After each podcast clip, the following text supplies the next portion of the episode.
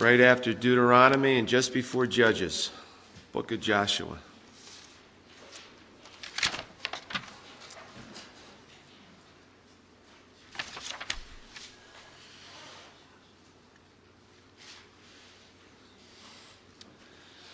The Greek name is Jesus. The Hebrew name is Joshua.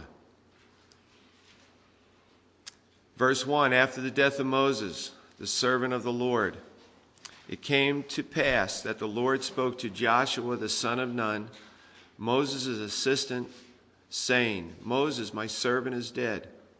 Now therefore arise, go over this Jordan, you and all this people, to the land which I am giving to them, the children of Israel. Verse one, after the death of Moses, the servant of the Lord. Do you consider yourself a servant of Jesus? Can you see in your life the actions, the chances, the opportunities to serve him? And do you jump at those opportunities? One of the things that's neat in this first verse is Moses, which was a type of Christ, represented the law. And Moses is d- dead. And now Joshua is going to take them, who is a type of Jesus, into the land of Canaan, the promised land, the land of milk and honey. You see, the law has to die in our lives in order for us to live in the newness of life within Jesus and his Holy Spirit. Are you still a person under the law? If you are, it's going to kill you. You want to be free for the abundant life that Jesus wants to give you and me. Now, one of the prayer at the prayer when I opened up this morning after Dave led us in worship was, where are we in that journey? Are we still struggling? Are we still in a wilderness experience? Or have we entered into the promised land of God's abundant life? Or do we ping-pong back and forth? Some days we're in those promises of God, and other days, boy, we're in a desert experience. We're struggling. We feel like we've lost time. We're on that treadmill that's going too fast, and we're going backwards instead of holding our ground or going forward. This man Joshua, whose name is Jehovah is salvation, a type of Christ for us, a shadow of the coming of Jesus, was Moses' assistant. And just driving here today, I was thinking back when Moses picked up his tent and went outside the camp, if you remember the story. And he started building that tabernacle. And Joshua came with Moses. And all the people would watch what was going on. And they saw the Shekinah glory of the Lord over Moses' tent. And all the family members, the heads of the family, would stand outside their tent in the camp, and they would look. And they would see Moses going into the tent with the Shekinah glory, the fire over the tent by night and the cloud by day. And Moses would come back to the camp. But there was an individual who stayed in the tent. And that was Joshua. And as we look at a brief thing here with Joshua, I want you to think, are you like a Joshua? Here, as we open up in this beginning part of Joshua, he's an older man. But think of where he's come from. Think of the whole story of Moses and all the things that Moses have go- has gone through. Joshua was right there with him. Joshua was one of the spies, remember, with Caleb, that went into the land of Canaan, that went into Israel. And he was only one of two that came back with a positive report. Because he knew God's word. He clung to God's word. Where those other ten spies, they were fluctuating back and forth. They were going wilderness, promised land, wilderness, promised land, and they ended up dying in the prom- in the wilderness, in the desert. They died there. They never entered into God's promises. Now in verse two, Joshua is told to arise and go over the Jordan, you and all this people, to the land which I am giving to them, the children of Israel. So we know that God has given them this land and they're traveling to it, but it's not without trials and tribulations and hard times. Things are going on. Family members are perishing. Okay, there's reality happening around them throughout this time that they're traveling through the wilderness. But some are clinging to the promises of God, and others are just complaining and bickering and wondering what's going on. A lot like our families maybe, or our church, or maybe people at work, or we all know people that are on both sides of this issue. Verse three, every place that the sole of your foot will tread upon I have given you, as I said to Moses. From the wilderness and this Lebanon, as far as the great river, the river Euphrates, all the land of the Hittites, and to the great sea, towards the going down of the sun, shall be your territory. Now, if Joshua is a type of Christ, and it says in verse three that every place that the sole of your foot will tread upon, I have given you. In our journey with the Lord, do we see progress in our walk with Him? I mentioned the treadmill before. Or are we on a treadmill that it seems like we're not going anyplace? Except at times we feel like we're falling off the treadmill going in the wrong direction. I want you to be really uh, alert and conscious of what the Lord is trying to say to us through His Word tonight about our progress with Him forward. Today, uh, as most of you know, I'm a public school teacher, and there was a senior. I have a duty that's uh, hall duty, so you're just monitoring the halls for about a half an hour. And uh, a couple girls came up to a few of the teachers who were on hall duty, and they have these wristbands, you know, like the ones that uh, we've seen as Jesus is Lord or uh, W W J D, whatever. Now they have wristbands that are in the shape of like animals, like an elephant. If you take it off, it looks like an elephant, and they wear it, or a hippopotamus or a T-Rex or whatever. So I said, oh, man, I never, I haven't seen those.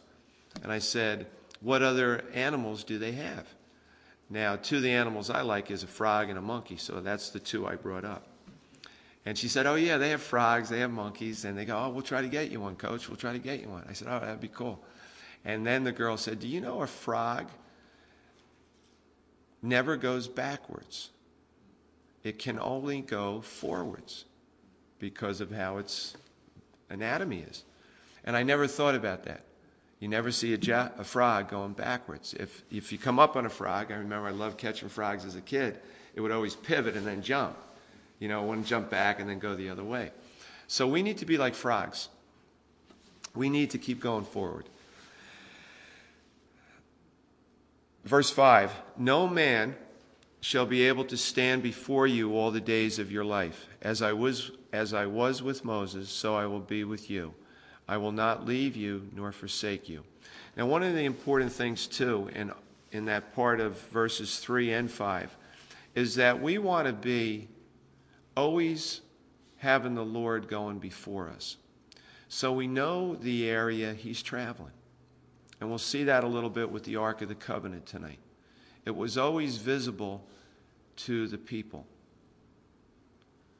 They needed to know where the Ark of the Covenant was going so that they could follow it. Now remember, we're talking Joshua has inherited Moses' um, responsibility, which was the millions of people that were following them from Egypt going to the Promised Land. And we know that a lot of them died. All the adults died. We're talking about those young people that were the offsprings of the people who died in the wilderness, that they're the ones that are going to enter into the Promised Land. But notice verse five, no man shall be able to stand before you all the days of your life. As I was with Moses, so I will be with you. I will not leave you nor forsake you. Can you, from experience, cling to that promise that God will never leave you or forsake you?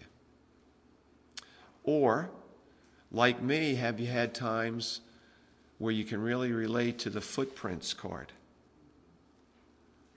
You know, Lord, where were you when I was going through that difficult trudging through, you know, the deep sand, getting hit by the waves? Where were you? Only to find out after a period of time, you realize that the Lord was with you, carrying you through that time. It was his set of footprints in the sand. If it wasn't, if he wasn't carrying you, you would have been drowned by the water and buried in the sand. But he kept you going.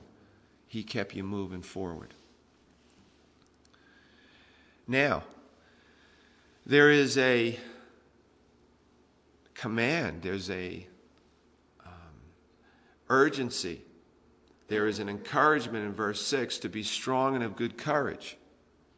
For to this people you shall divide as an inheritance the land which I swore to their fathers to give them. I want to look at be strong and good courage. For me to say to you, or for somebody to say to me, or if I'm coaching a game and I say to my kids, be strong, be of good courage. There's a reason I'm saying that. Because I don't want them to be fearful and lack courage. Be strong and of good courage is a thing that God wants us to know, that this is not going to be easy. You're going to be tested. We all have been tested.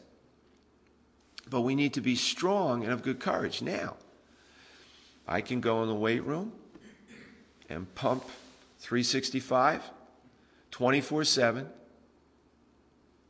But this is not the strength that God is talking about. I can go to a Marine boot camp for a few months and have the sergeant break me down and build me back up and have that courage. But this is not the courage we're talking about.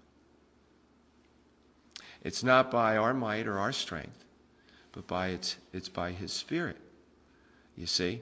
And being earthly dwellers with a sin nature, it's very easy to look for earthly courage and strength versus the true, lasting strength and courage that comes from and only comes from God's Holy Spirit. Joshua dwelt and tabernacled with the Lord. He was in that tent. He didn't leave it. That's where you and I need to be. We need to be right with the Lord twenty-four seven, three sixty-five. And we need to encourage one another that way. What's coming on this world? What's coming on to our society? What's going to happen February eleventh now? You know, with the uh, nut job from Iran. What's going to happen? Are we ready? Are we of strength and good courage in the Lord to be ready for those people who need an answer? Are we ready to give that answer and that encouragement and that guidance? Verse seven, only be strong and very courageous, that you may observe to do according to all the law which Moses my servant commanded you to do. Do not turn from it to the right hand or to the left, that you may prosper wherever you go. Now notice, it's to observe, in verse seven, to observe to do according to all the law which Moses my servant commanded you. For you and I, that's his word. That we shouldn't turn from his word to the right or to the left. That we stay right in the center of his word. That we know his word so well. All of his word. Not just a piece of Joshua. Not just things that we pull out tonight. Bible studies are appetizers for you to dive in to the smorgasbord of God's word, for you to eat and snack on anytime you want. Middle of the night, get up, go to the refrigerator of God's word, dive into it, get fed. Know his word inside out. Be like Joshua, because remember, Joshua led a group of people, and a lot of those people didn't know what they were doing or where they were going. But they followed a leader. You might be the leader at your job. You might be the leader in your family. You might be the leader in a, a group that you run, whatever.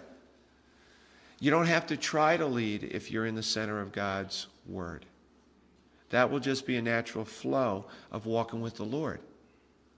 Joshua was just following God. People followed Joshua as a result of following God. And I'm sure there were hundreds of thousands of people that knew it was God, and this was a man of God following the God of Israel. Verse eight, the book of the law shall not depart from your mouth, but you shall meditate on it day and night, that you may observe to do according to all that is written in it. Is God's word on your mouth, on your lips? Is it honey to you? Is it a sweetness to you? Do you meditate on it day, day and night? Not only is it on your lips, but it's in your mind. You know God's word. You can apply it to any situation, good or bad. When temptation comes, when you're faced with an incident, can you just know, because God's word is in your head, you can speak it from your lips because it's buried deep in your heart, so you won't sin against him. That you may observe to do according to all that is written in it. What three neat things there. The word of God on your mouth, on your lips, in your head, and in your actions. It's not just talk, it's actions. That is awesome.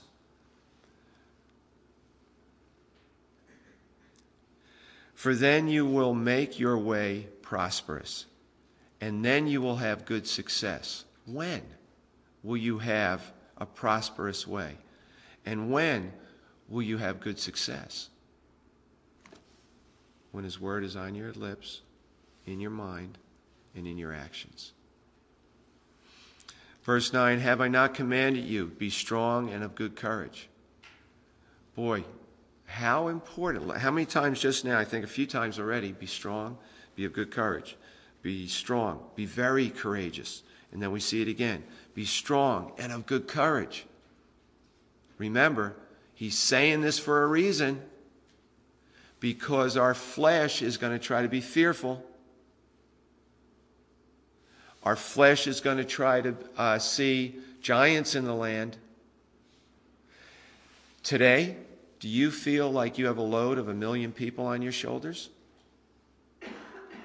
Do you feel like you're trudging through knee-deep sand? Are you in a hot situation that you don't know how you're going to get out of?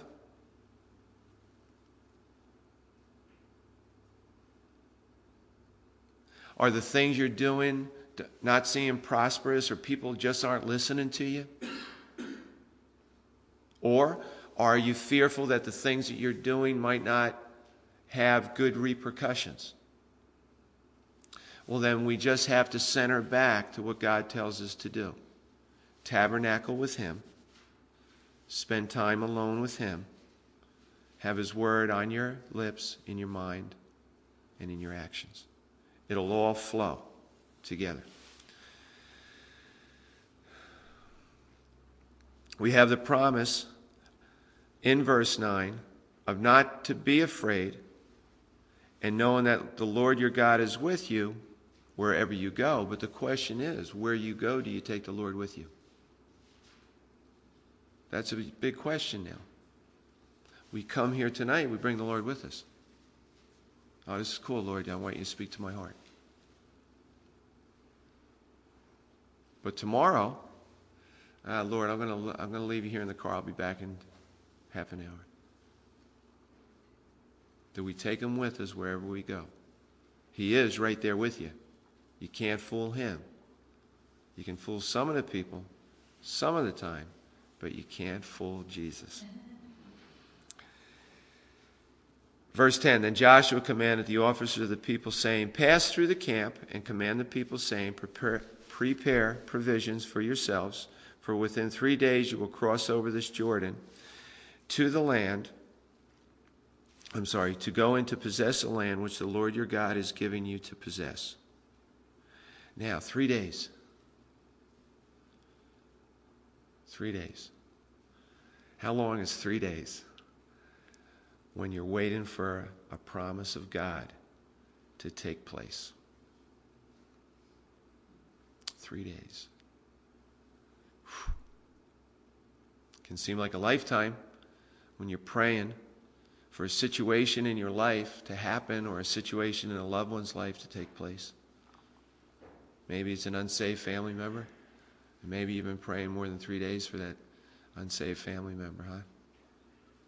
Maybe it's somebody that's sick and you've been praying a long time and you don't really see too many results.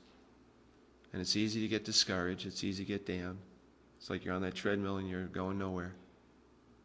Three days. Well, you know what? It's three days in this situation was God's perfect timing for this situation. God wasn't late. He knew just what was going on. There was a reason three days was going to take place. Things were going to take place in those three days. That was going to be a blessing to the people who were involved in this situation.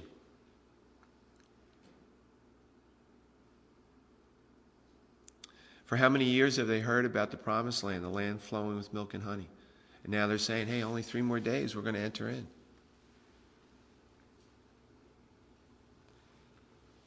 Verse twelve, and to the Reubenites, the Gadites, and the half-tribe of Manasseh, Joshua spoke, saying, remember the word which Moses, the servant of the Lord, commanded you, saying, the Lord your God has given you rest and has given you this land. Your wives, your little ones, and your livestock shall remain in the land which Moses gave you on this side of the Jordan. But you shall pass before your brethren armed, all your mighty men of valor, and help them, until the Lord has given your brethren rest, as he gave you. And they also have taken possession of the land which the Lord your God is giving them. Then you shall return to the land of your possession and enjoy it, which Moses, the Lord's servant, gave you on this side of the Jordan towards the sunrise. So they answered Joshua, saying, all that you command us, we will do, and wherever you send us, we will go. Just as we heeded Moses in all things, so we will heed you. Only the Lord your God be with you as he was with Moses. Whoever rebels against your command and does not heed your words in all that you command him, shall be put to death. Only be strong and of good courage.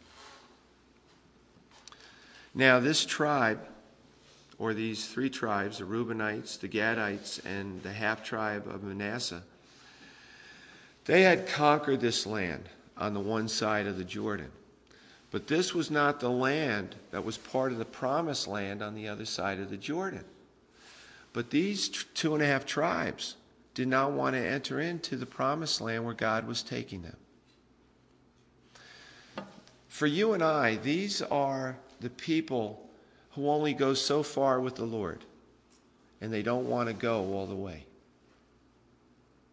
They're content being right where they are. They don't want all the promises of the Lord. They don't want all of the Lord. Canaan is a picture of rest and victory for you and I.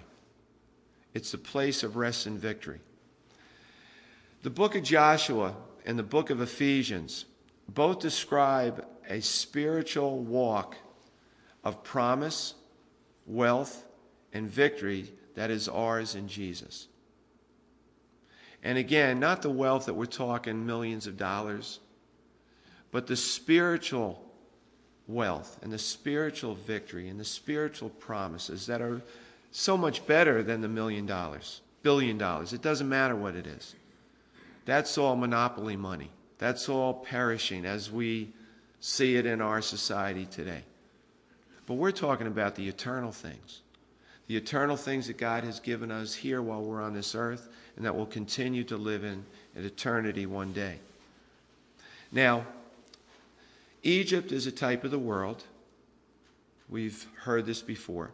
Egypt is a type of the world. When God was delivering the people from Egypt, it wasn't to bring them into the wilderness and to leave them there. It was to bring them into the land of milk and honey.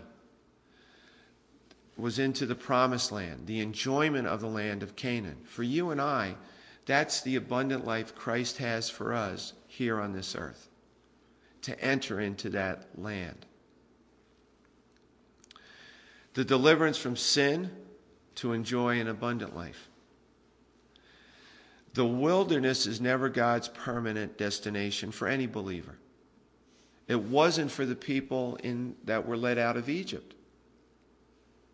But they got caught up in the scenery. They were complaining. They weren't clinging to the promises of God and what and waiting and trusting in Him for that one day thing when it was coming. They wanted it now. And for them, ended up dying in the desert. And now these people are three days away. But this one group wants to stay on the other side.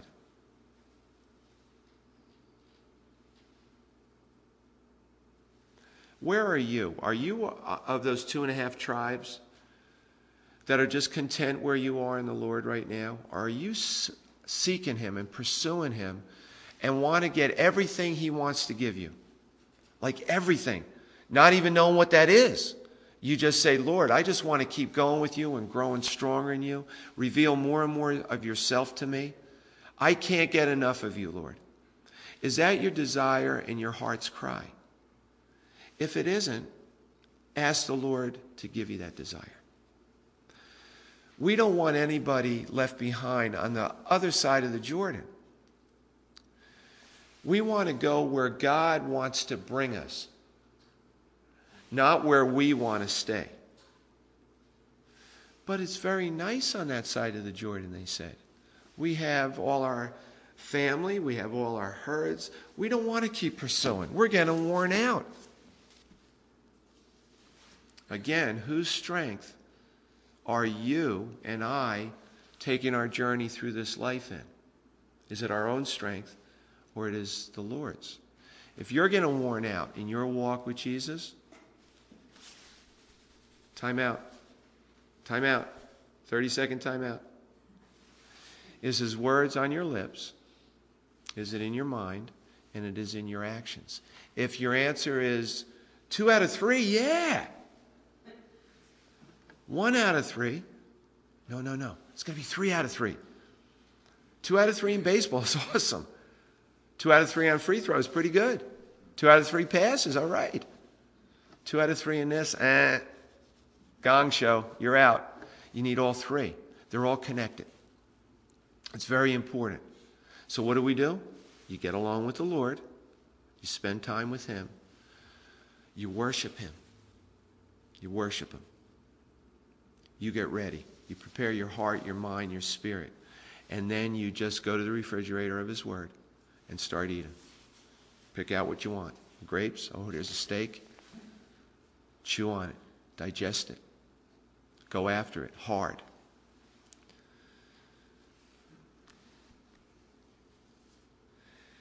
Alan Redpath, who is uh, has gone on to be with the Lord, was a pastor. And he had a motto over his kitchen sink that said, divine service is conducted here three times a week. It was right over the kitchen sink. Divine service is conducted here three times a week. And what he meant by that is, as far as the spiritual application is, when you do the small things faithful, God brings into your life bigger things to do. Joshua had been an assistant to Moses for a long time, preparing him for bigger things. The book of Joshua shows some of the big things that God had prepared him to do. Now, what I want to do in the next ten minutes... Oh, look at this. Look how slow time's going tonight. Is that amazing? That is awesome. What I want to do in the next ten minutes or so is, Joshua's an older man right now, But I want to pick out some nuggets in the next several chapters, okay? So we're going to go right to chapter two. And we're going to try to get a little flavor of what's going on and see how it, it falls into place for you and me. In chapter two,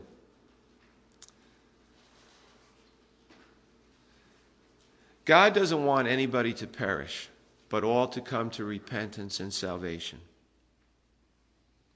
If you go to verse eleven of chapter two, it says, "And as soon as we heard these things, our hearts melted. Neither did there remain any more courage in anyone because of you.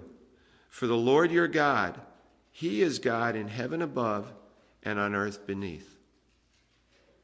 Now this was the prostitute Rahab that was speaking these words to the spies that were sent into the land by Joshua now this time. And Rahab had heard some of the things that were going on with the God of Abraham, Isaac, and Jacob. And notice what was going on. Their hearts were melting. You know, that's a good thing. When our hearts melt, when they get broken, so that God can restore it. That's a good thing. It's better than having a hard heart to the things of God. To be touched by God, to have people in your lives that will not judge you, but come right in your face and say, "Hey, you're sinning." And now it's out on the table. What do you do? What do you do? When the Holy Spirit shows you, whether it's through his word or through another person, that, hey, they found a closet that I knew existed, and there's some skeletons in there. What do I do now? Do I clean them out? Or do I bury them? Rahab was somebody that the Lord sought out in the city of Jericho by two spies. Think about that. Two spies. Of all the places they went, they went after, went to this place, this lady's house. How much does God love you? You don't think you deserve it? Well, God says otherwise. He came from heaven to show you how valuable each one of us are. That's pretty awesome. And then, the result of Rahab, notice what else happened to her. She didn't have any courage. She was fearful. But remember God's um, encouragement, be courageous. Don't fear. Be of good courage. Be strong. But you know, fear and a lack of courage can be a good thing if it's your coming from your physical. If you're trying to promote your strength and courage, and all of a sudden you lose it, to be replaced by God's Spirit and his confidence and his courage and his strength, that's a good exchange. That's the exchange we want. Uh, ver- uh, chapter three. Verse three. "And they commanded the people, saying, when you see the ark of the covenant of the Lord your God and the priest, the Levites, bearing it, then you shall set out from your place and go after it." This is what I had referred to before. The ark of the covenant was always before the people.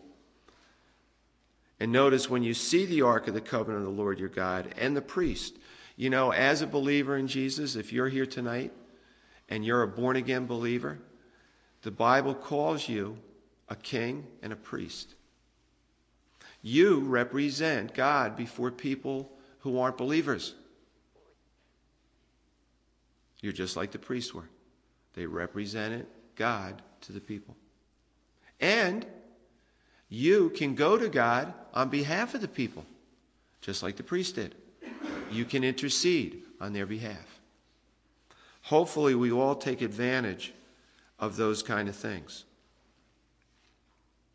But also here, when God is going before us, it's easy to follow.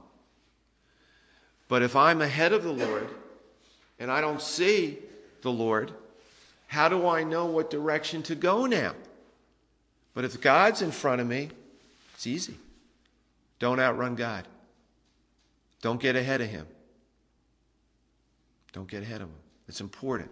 Check where you are. You know, you got to keep, let him lead. Okay? When uh, bicycle, the racers, the bike racers are going, one of the things they do when they're getting tired is they draft and they go behind a couple of the leaders, and the current just pulls them. They can rest a little bit. Well, our rest is in the Lord. We need to let him lead.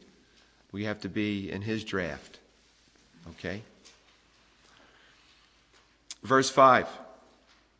And Joshua said to the people, sanctify yourselves, for tomorrow the Lord will do wonders among you. I love that verse. Joshua, remember, Jehovah is salvation, said to the people, sanctify yourselves, for tomorrow the Lord will do wonders among you. Sanctify, set yourself apart, get in the tent, hang out with the Lord, worship him, read his word, have his word on your lips, in your heart, in your mind, actions, in your in the things that you do. And what's the result of that going to be? The Lord is going to do wonders in your life. You have his promise. Now, have you had wonders going on in your life? Can you say, oh yeah, man, just this past week there were five wonders. Wonderful things. They were so wonderful. It blew me away. Or are you like, oh no, man, what are you guys, what are you talking about? I'm like, I'm up to my knees in the sand. I'm getting buried. I'm getting hit by the waves. Okay, well, if you're feeling that, the sand, the sun, the wind, the waves, understand God is trying to get your attention. He loves you. He doesn't want that for you. He wants to bring you through that, but he also knows that that is a time of preparation for something more important that he has for you later on. You can't give up. You got to get up. You got to get up. And you got to pursue the Lord. Just go after him. He wants you to do that. So don't give up. Get up. Verse fourteen. So it was when the people set out from their camp to cross over the Jordan with the priests bearing the Ark of the Covenant before the people. Now, the people got up and went. Remember, there was a whole group of people on the other side that weren't going to cross over. It was just the men of war that were going to go and fight the enemies in the Promised Land. And I want to highlight that there are enemies until we meet the Lord face to face. Just because you go into the Promised Land doesn't mean it's kickback time. Get the hammock out. There are battles to be fought. Okay? But you're resting in the Lord, and he is fighting your battles. You're following him. Chapter four.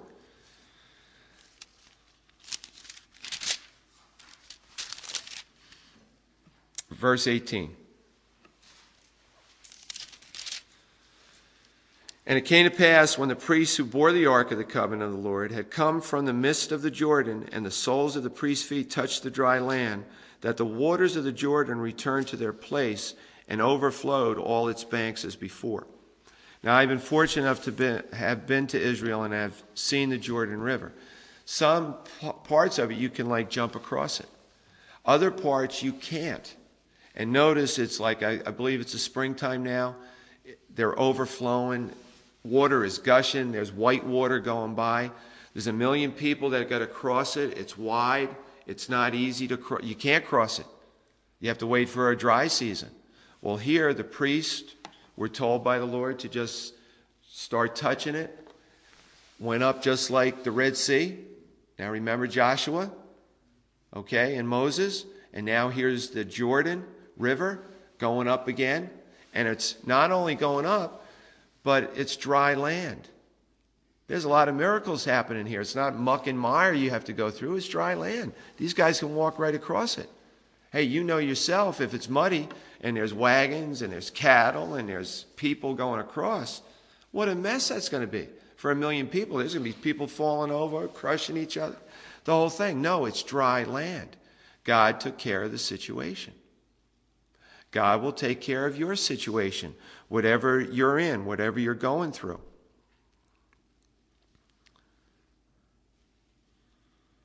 What chapter am I in, guys? Four. Thank you. Okay, thanks. Verse twenty-three and twenty-four. For the Lord your God dried up the waters of the Jordan before you until you had crossed over, as the Lord your God to, did to the Red Sea, which he dried up before us until we had crossed over, that all the peoples of the earth may know the hand of the Lord, that it is mighty, that you may fear the Lord your God forever. Now notice why this took place. Not only was it a blessing for the people who were obeying the Lord, but remember, I don't know if there was a million people on fire that were following Joshua and these priests over. But it was also for the people of the earth that may, they would know the hand of the Lord, that it is mighty.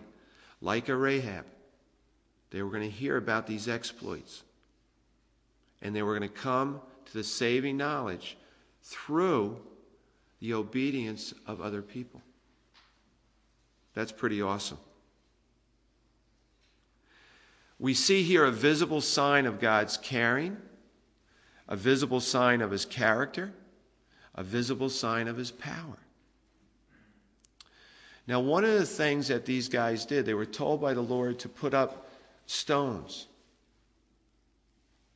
that they could always refer back to these landmarks when their kids asked them, what took place? What are these stones here for? That they could say the mighty works of the Lord. Do you have memorial stones? Not a pile of stones somewhere in your yard or something. But do you have points in your life that you can look back to and see things that the Lord drastically did in your life, and it was a propelling point for you? Maybe it was when you were ten, fifteen, seventeen, twenty-one. Who knows? And it doesn't always have to be a good thing.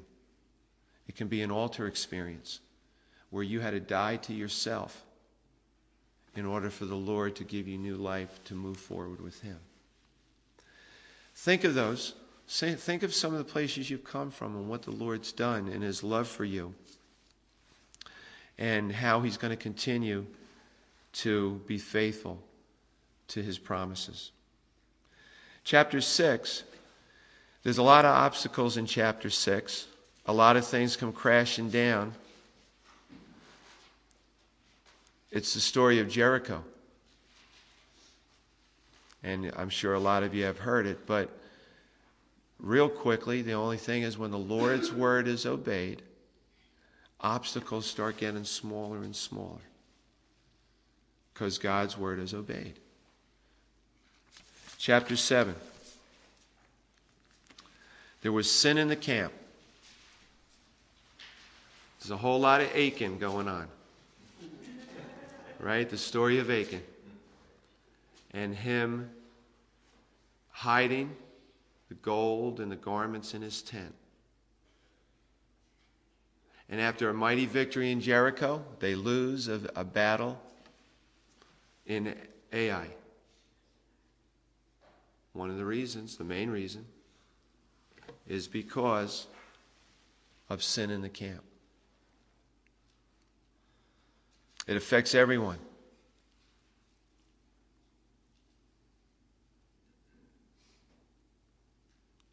Is there sin in your tent? Is there sin in your heart? Is there sin in my heart? Is there something we're still holding on to that's keeping us from gaining victory and experience God's abundant life? It doesn't have to stay that way. Why? Why are we doing this? We know that sin is pleasurable for a season, but in the end is death. Remember the people on the other side of the Jordan, they're going to be isolated now. They're not moving to where God wanted them to go. They're now cut off by the Jordan from their family who's moved into the promised land where God is dwelling. Now they're open to the attack of the enemy because they're the Lone Ranger Christians. They're not a vibrant part of a living body of Christ.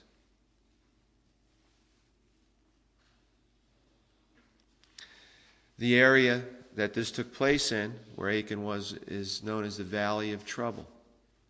And that's what it is. When we keep that sin in our life, whatever it may be, it's just going to be a valley of trouble for us. It's going to be a heartache. It's going to be a terrible time.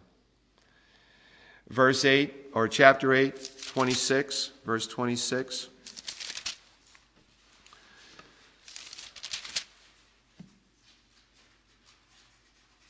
For Joshua did not draw back his hand with which he stretched out the spear until he had utterly destroyed all the inhabitants of Ai. Ai was pagan. They were totally against God of Abraham, Isaac, and Jacob. He was vicious with the sin of the land.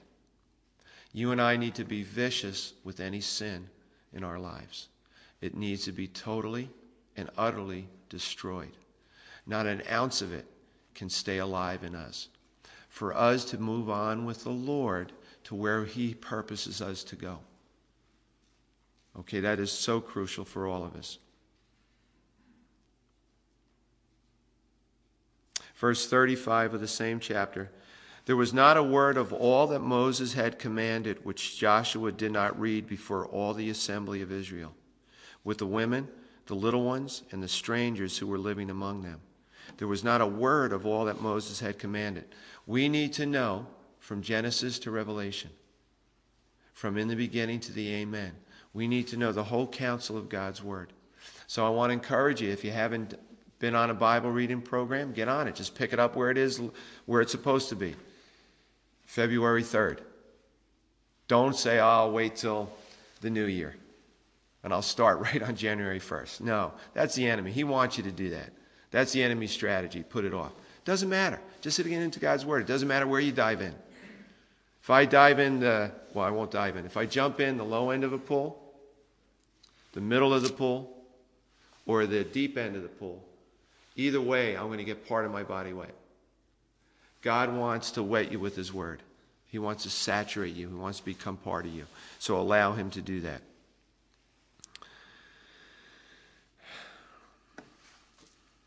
Chapter nine, verses three and four. But when the inhabitants of Gibeon heard what Joshua had done to Jericho and Ai, they worked craftily and went and pretended to be ambassadors, and they took old sacks on their donkeys, old wineskins torn and mended. I'm giving you bits and pieces. This is appetizers. You want to find out more about what's going on? Jump in. I don't care if it's the low end, the middle end, or the deep end. Just jump in. But what's going on here is now they're in the promised land. What we're reading about, the Gibeonites were enemies of the Lord, but they were fearful. They weren't of good courage. They weren't strong. They were the physical. They were the worldly people. But they heard what the people of God was going on with them, and they were fearful and they were trembling. So they deceived Joshua and his army and his group. But I want you to see why there was a deception. Shouldn't have happened. And it wasn't the people's fault who was doing the deceiving. It was in verse fourteen, Joshua and his band of renowns. Then the men of Israel took some of their provisions, but they did not ask counsel of the Lord. They didn't check with the Lord, should we make an allegiance, a covenant with the Gibeonites? The Gibeonites deceived them. They tricked them. They played to the human heart of the Israelites. And the Israelites got faked out. Chapter ten, verse ten. So the Lord routed them before Israel, killed them with great slaughter at Gibeon, chased them along the road that goes to Ben Huran, and struck down them as far as Azekah and Makkedah, if I'm saying that right. The Lord routed them. Not Joshua, not his army. The Lord routed them. It was the Lord fighting the battle for them. They were along for the ride. They got back on the right path. They weren't sticking to their own wisdom. Verse fourteen. And there had been no day like that before it or after it, that the Lord heeded the voice of a man, for the Lord fought for Israel. The Lord wants to heed your voice if your heart is hard after him. The, the sun stood still.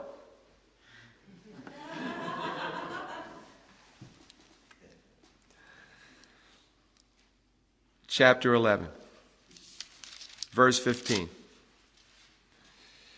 As the Lord had commanded Moses his servant, so Moses commanded Joshua, and so Joshua did. He left nothing undone of all that the Lord had commanded Moses.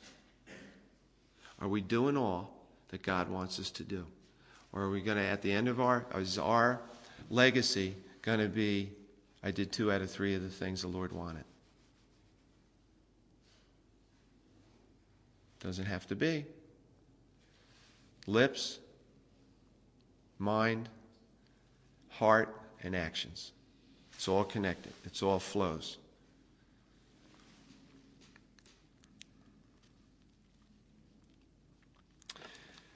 Chapter twelve.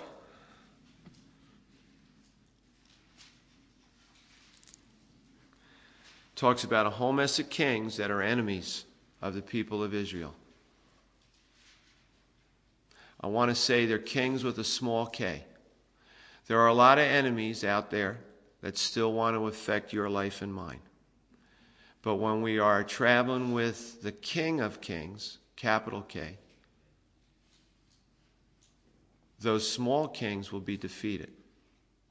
However, if we're looking through fleshly eyes, those small kings look like giants in the land.